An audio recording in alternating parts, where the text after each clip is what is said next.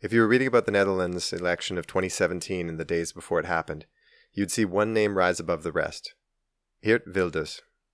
He is the leader of the right wing Party of Freedom, which is staking its territory internationally as a prophet of anti Islamic, anti integrationist policy. As of a week before the election, he was at the top of most opinion polls. Many see the connection to the right wing populism that elected Donald Trump, voted for Brexit, and now threatens the liberal consensus in elections later this year in Germany and France. The left liberal movement parties in Europe and America find themselves cowed as the white working class coalition bedrock abandons them for populist leaders. The rise of hard right politics in both Europe and the United States is indisputable. But in the Netherlands, the political system is not like Austria or France with its two stage presidential system, or in the United States where the man who lost the popular vote became president and it's certainly not like the Brexit vote. Dutch politics takes place in a highly diverse party system, and while the Dutch system has long been ruled by a few relatively large parties, recent events and even more recent polling indicate that this balance is eroding. The election this week saw over a dozen political parties enter the parliament, with any number of possible combinations forming government. And even though Geert Wilders may be on the front pages of newspapers from Shanghai to Mexico City, he's nothing new. In fact, he's been active in politics since 1997. What is new is that since the beginning of this year, his party has consistently polled ahead of better established parties. On Wednesday, March 15th, the public in the Netherlands went to the polls. Today, we will try to put Mr. Wilders in his proper context as we ask what is happening in Dutch politics and what can we expect next?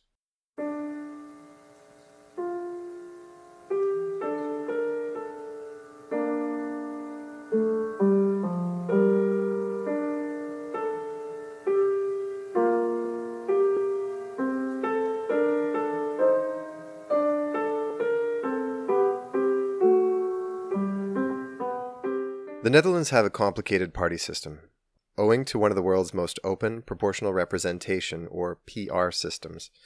Every four years, the country elects 150 members to its legislature, or, as they call it, the Second House. The Netherlands PR system is pretty straightforward. It's a party list system that uses one single national constituency. So, the parties provide lists to the electoral authorities, the people vote for their preferred party, and legislators take their seats proportionate to their party's vote countrywide. The party leader and candidate for prime minister is, of course, the first name on the list. The vote threshold for entry into the legislature in systems of proportional representation is usually between 2 and 5%. In Israel, a similar system, the threshold is 3.25%. In Russia, it's 5. In the Netherlands, it is only 0.67, or 1 150th of the total vote, which is to say that if you have enough of the vote to get one seat, you get one seat. The votes of those below the threshold are redistributed to the parties above it, which tends to inflate larger parties. The extreme representativeness of the system produces some interesting party politics, sometimes giving a platform to parties with highly specific grievances. For example, two of the small parties that have won seats this year are a hardline religious party, the SGP, and an animal rights group called the Party for the Animals. In the Netherlands, these are what are called testimonial parties. This means that they'll vote on legislation but never negotiate to be a part of a cabinet coalition that will govern the country. The Netherlands also have a 75 member Senate, called the First House, which can block legislation but not create or amend it. It is elected by regional governments two months after regional elections, which happen every four years. It meets once a week, its members don't get paid much, and the body's function is mainly to monitor the quality of legislation coming out of the Second House. So, let's talk about the process of forming a government. So it all starts with the monarch, King Willem Alexander, who appoints what is called an informateur, uh, someone who is unlikely to be involved as a cabinet minister or an official in the next government. The informateur holds meetings with the party leaders of the next legislature in an attempt to find a coalition of parties that will work both mathematically and in terms of a specific policy agenda. Once the informateur has the rough outline of what the next cabinet coalition will be, they will resign and the monarch appoints a formateur, informateur, formateur, the man or woman who is likely to be the prime minister. This formateur chairs the discussions on the shape of the coalition and which cabinet posts or ministries will go to which parties. When negotiations to form a coalition agreement are complete, the monarch ceremonially invites the formateur to become prime minister and form a government. This process of cabinet formation is as important as the cabinet itself, as it lays out the cabinet agreement, which details the goals and objective of the government.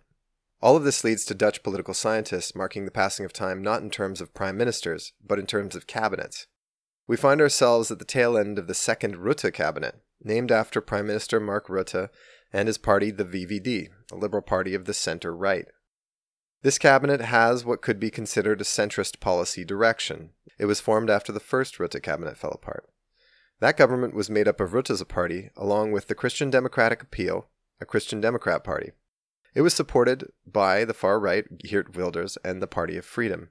The policy direction of the first cabinet was clearly further to the right wing. In elections after the first Rutte cabinet fell, in 2012, two parties, the Labour Party and the VVD, had scored around 25% each. Four parties, the Party of Freedom, the Socialists, the Christian Democratic Appeal, and a liberal opposition party called Democracy 66 had scored around 9% each. Beyond that, there were five parties that scored 3% and below, but still cleared the threshold for seats. Following those elections, it was relatively easy to create a coalition, the Labour and the VVD having just enough seats between the two of them to form a majority, a coalition of the centre. The second Rutte cabinet was not popular. Some of Rutte's signature issues, which have included increasing the retirement age from 65 to 67, transitioning state health care services to the market, cutting international development aid and funding to the arts, and cutting spending on social welfare programs have not been popular in the Netherlands. In addition to that, Rutte has gone back on a 2012 campaign promise that he had made to stop further emergency funding to Greece during the latter half of Europe's debt crisis. Funding for a Greek bailout was deeply unpopular among the right wing constituency for which Rutte and the hard right Geert Wilders compete. In 2015, the Dutch cabinet approved further funding for Greece in exchange for meeting stringent reform requirements. In the last year or so, government spending has increased, and Rutte's last budget was a clear attempt to roll back unpopular austerity measures in the run up to an election. It included increasing social payments for pensioners, single parents, and children from low income families. The budget also increased border security with a specific reference to a screening on migrants and counterterrorism. This was a set of promises that took Rutte and his Liberal VVD, as well as their coalition partners, into the 2017 election. Now, the unpopularity of the second Rutte cabinet has damaged the standing of the two coalition partners, with Rutte running second to Wilders' Party of Freedom in the last few months in all but a handful of polls. The Labour Party found itself severely reduced to fifth place or worse in polling. In the weeks before the election, there was a surprising stability to the polls, with Wilders in first at around 17%, and the government VVD in second at around 13. But in the last week before the election, Wilders began to lose traction, and on election night there was a dramatic reversal. Preliminary election numbers now have him between second and third place, with Prime Minister Mark Rutte returning to first place, although with a severely diminished caucus. Rutte will likely be returning for a third government with around 20 to 22% of the vote, Wilders is well behind him at around 13. And there are two other parties in that range. The first is the Christian Democratic Appeal, a Christian Democrat party of the center right. This party had formerly been one of the most important in the Netherlands. It had led or been a part of most government coalitions since it was formed in the early 80s. Even before that, the parties that came together to form it had ran the country for generations as a group of Protestant and Catholic parties. They were a part of the first Rutte cabinet, which failed when Geert Wilders pulled his support. The CDA was, as of a couple days before the election, within striking distance of first place in the polls. The party leader had presented himself as being hard on immigrants, but with a focus on politeness and good manners. He has pledged that he will not support a coalition with Wilders and the Party of Freedom. Also in that range, and almost certain to take part of a multi party coalition government, is Democracy 66, a centrist liberal party. D66 has taken a hard pro European, pro integrationist line. They tried to paint themselves as a liberal alternative to Mark Rutte, whose rhetoric had focused on going after the conservative voters that he had been losing to the Party of Freedom. As a true liberal party, D66 have been the chief supporters of legal and regulated marijuana, prostitution, abortion, and doctor assisted suicide.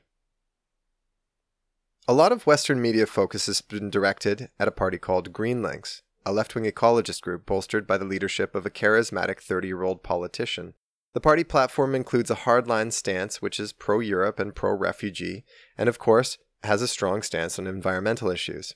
They will probably finish between 9 and 10% of the vote, up from the 2.4% of the vote that they received in 2012. Just below them, we find the Socialist Party. They are what are considered soft Eurosceptics.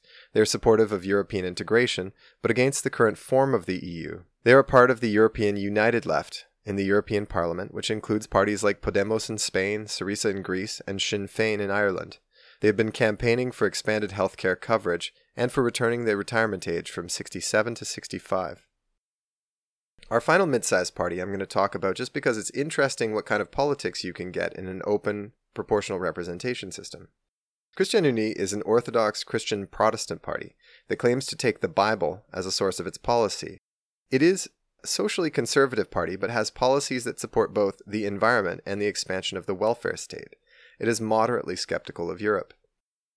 It is a religious party that opposes abortion, drug use, and euthanasia but supports expanded education and healthcare spending, as well as providing for asylum seekers. Greenpeace has called Christian the greenest Dutch political party. There are also five other parties, bringing the total to 13 represented in the next legislature.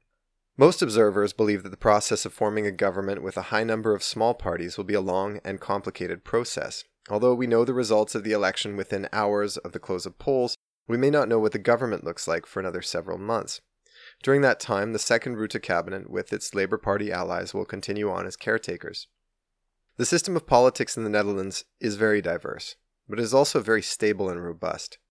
With this election, which has seen the breakdown of a centrist coalition of social democrats and the center right, and the rise and fall of the far right, the government that is likely to be formed in the aftermath will be one of significant compromise.